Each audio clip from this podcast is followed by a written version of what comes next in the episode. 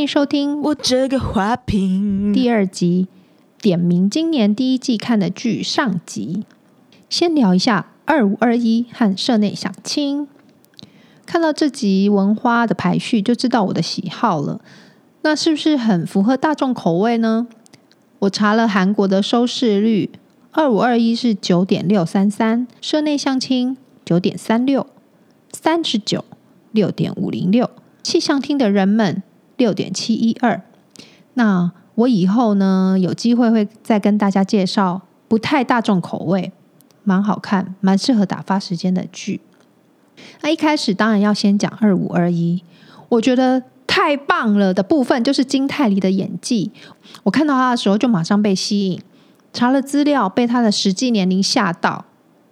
母羊座，刚过完三十二岁生日。她在三十一岁的时候演十七岁的少女，完全没有违和感。那些抖脚、搭肩、甩背包的动作都好生动，最主要是那种神情，我觉得她就是耍白痴、不顾一切投入热情的表情，真的会让我好像回到十七岁。那个时候呢，除了读书啊、友情之外，没有什么负担。再加上没有太被社会化，很多情绪都直接的表达，他真的是非常的厉害，长得又很可爱，又很有个性，我就追了他三个 IG 账号。那在那二五二一里面，南柱赫的演技也进步非常的多，比 Startup 好真的很多。那不知道他接下来要去当兵，退伍之后会再蜕变吗？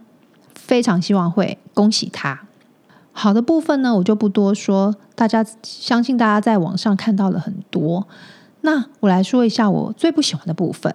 我最不喜欢的部分就是罗西度当妈妈的那个演员，我真的不知道为什么其他的部分那么好，就这个部分，就是这个罗西度成为妈妈的这个演员，他为什么要演得那么保守？那从造型开始就觉得，哈哈，等一下，你是谁呀？罗西度怎么可能那么保守？怎么可能都穿裙子？怎么会留那种每天都要吹卷的空气刘海？怎么会那么不时尚？如果我是这部戏的造型，我就会说全部穿裤子、运动鞋。剧情里面也没有交代他有什么巨变啊，人怎么可能变化那么大？对不对？再来呢，是大家讨论的很多的结局。其实，在片名就大概可以推测，他们最后会是分手啦。我是不觉得在一起才是所谓好的结局，只是我不太喜欢最后一集的编排，尤其是西渡当妈妈之后，穿过山洞回到二十一岁那个场面，我觉得显得很多余又很突兀。那反而是第十四集刚开始没多久。西度的女儿上网找到二零零九年白易辰成为新闻主播。那在新闻里面，他访问西度夺冠的影片。在这段访问里面呢，透露了他们彼此分手后对对方的关心跟祝福。那易辰也恭喜西度的结婚，也交代了两位的近况。我觉得在第十四集就播实在是太早了。如果拿来当结尾，最后最后。我觉得会很棒。那我不知道大家有没有想过，为什么希度和易辰会分手，而高幼霖和文志雄一样是远距恋爱，却可以修成正果呢？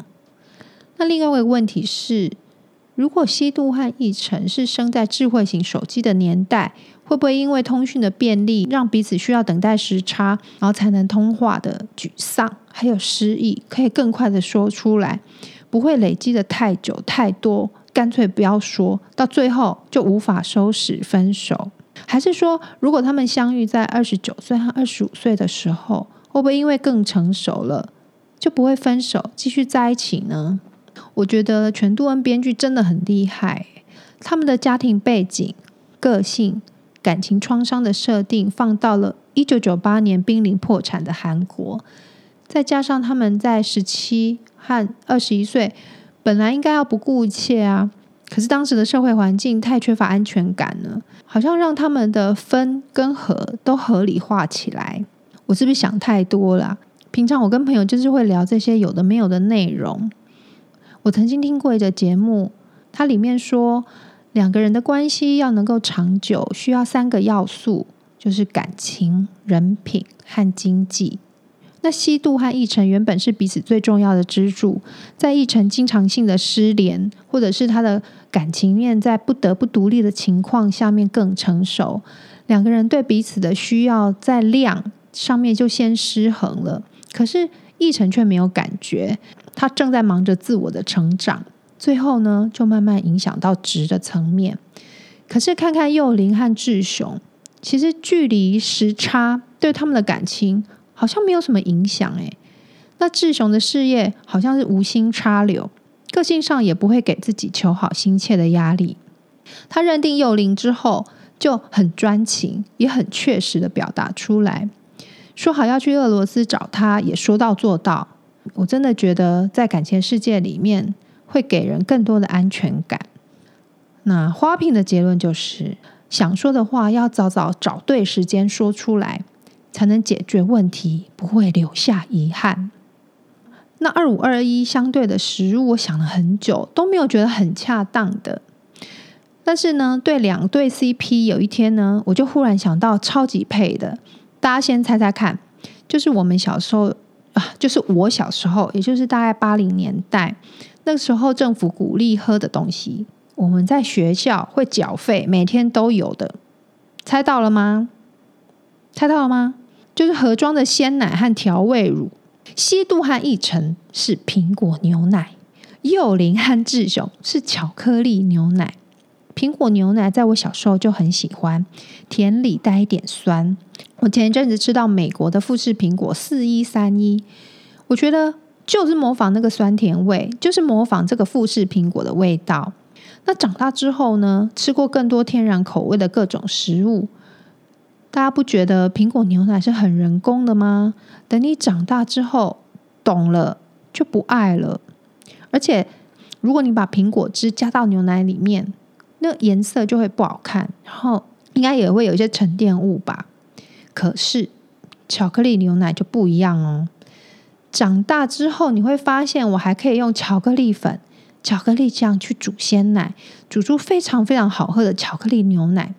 甚至还有衍生成各种热可可，是不是很贴切？是不是想到这两种牛奶很厉害？对不对？一对西度和奕成是苹果牛奶，年轻的时候可以在一起，长大之后就觉得哇，被骗了，那个不是我原本想要的。可是另外一对幼龄跟志雄。他们的巧克力牛奶就可以一直变化，越来越成熟，越来越好喝。那整部戏呢，对应的食物，我一直到前几天，我喝到一个手摇饮，叫做“简妈妈冰糖柠檬”。我觉得二五二一就是简妈妈冰糖柠檬的味道。一开始喝酸酸甜甜，可是因为它是连柠檬的皮一起下去腌的，所以会有喝到柠檬的苦味。那它的产品还有加上爱玉啊、气泡水，还有百香果，那个叫什么果酱之类的选择，大家有机会可以试试看，我觉得还蛮好喝的，酸酸甜甜苦苦。接下来是社内相亲，全剧很轻松、很开心的看完，我还去我还去看了漫画，还有一点点幕后花絮。那我发现呢，剧比漫画好看很多，它整个。剧更完整、丰富，而且逻辑很一环扣一环的很清楚、很精致的感觉。唯一让我有疑惑的就是剧里的办公室和社长的家，他们这两个地方的陈列啊、家具的等级和风格都怪怪的，又很不像最近会流行的财阀剧里的样子。比如说很大很大的透天窗，办公室用的沙发、家具的摆设。都比这出戏大概大个两倍，家里也是，好像那种七八零年代的装潢，不像这个世纪的装潢。我不知道大家有没有发现，《社内相亲》呢，它是一部很老梗的戏。我听的其中一个 podcast 节目《御姐爱》的徐玉切入点，他在四月十二号那一集，他有讲说，他的主题就是老梗爱情片之必要。他看了会害怕剧之后，一直不敢关灯睡。后来呢，他发现轻松有趣的老梗爱情剧会帮助他忘记那些恐怖。对啦，嘿啦，希望李俊浩的霸总戏可以很成功啦。还有，还是去接别的戏啦？干嘛接那个霸总戏老梗呢？吼，好啦，那社内相亲呢，就是气泡水加冰块，偶尔可以加加柠檬片或蜂蜜。它是不到多多益善啦，但真的就是不会腻。对，就是这个，有没有像社内相亲？就是气泡水加冰块。花干那新闻，第一则新闻，第一集的花瓶新闻里面有提到江勋接演《想见你》的韩国版《在你的时间里》的第二男主角。那第一男主角是谁呢？大家应该有猜到了。就是社内相亲的霸总安孝燮，那女主角呢？女主角是《黑道律师文森佐》里面的全汝彬，耶耶！大家有没有很期待？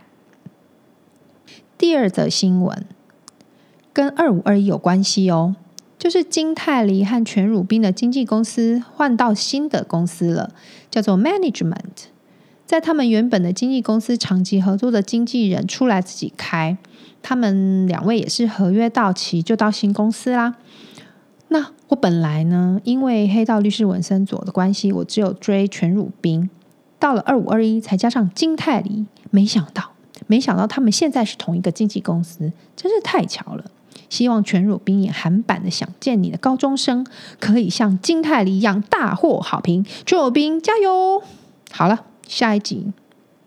我们会聊到气象厅的人们、室内相亲残酷史，还有三十九哦，下次见，拜拜。我这个花瓶，我这个花瓶，我这个花瓶，我这个花瓶，我这个花瓶，花瓶，花瓶，花瓶，花瓶，花瓶。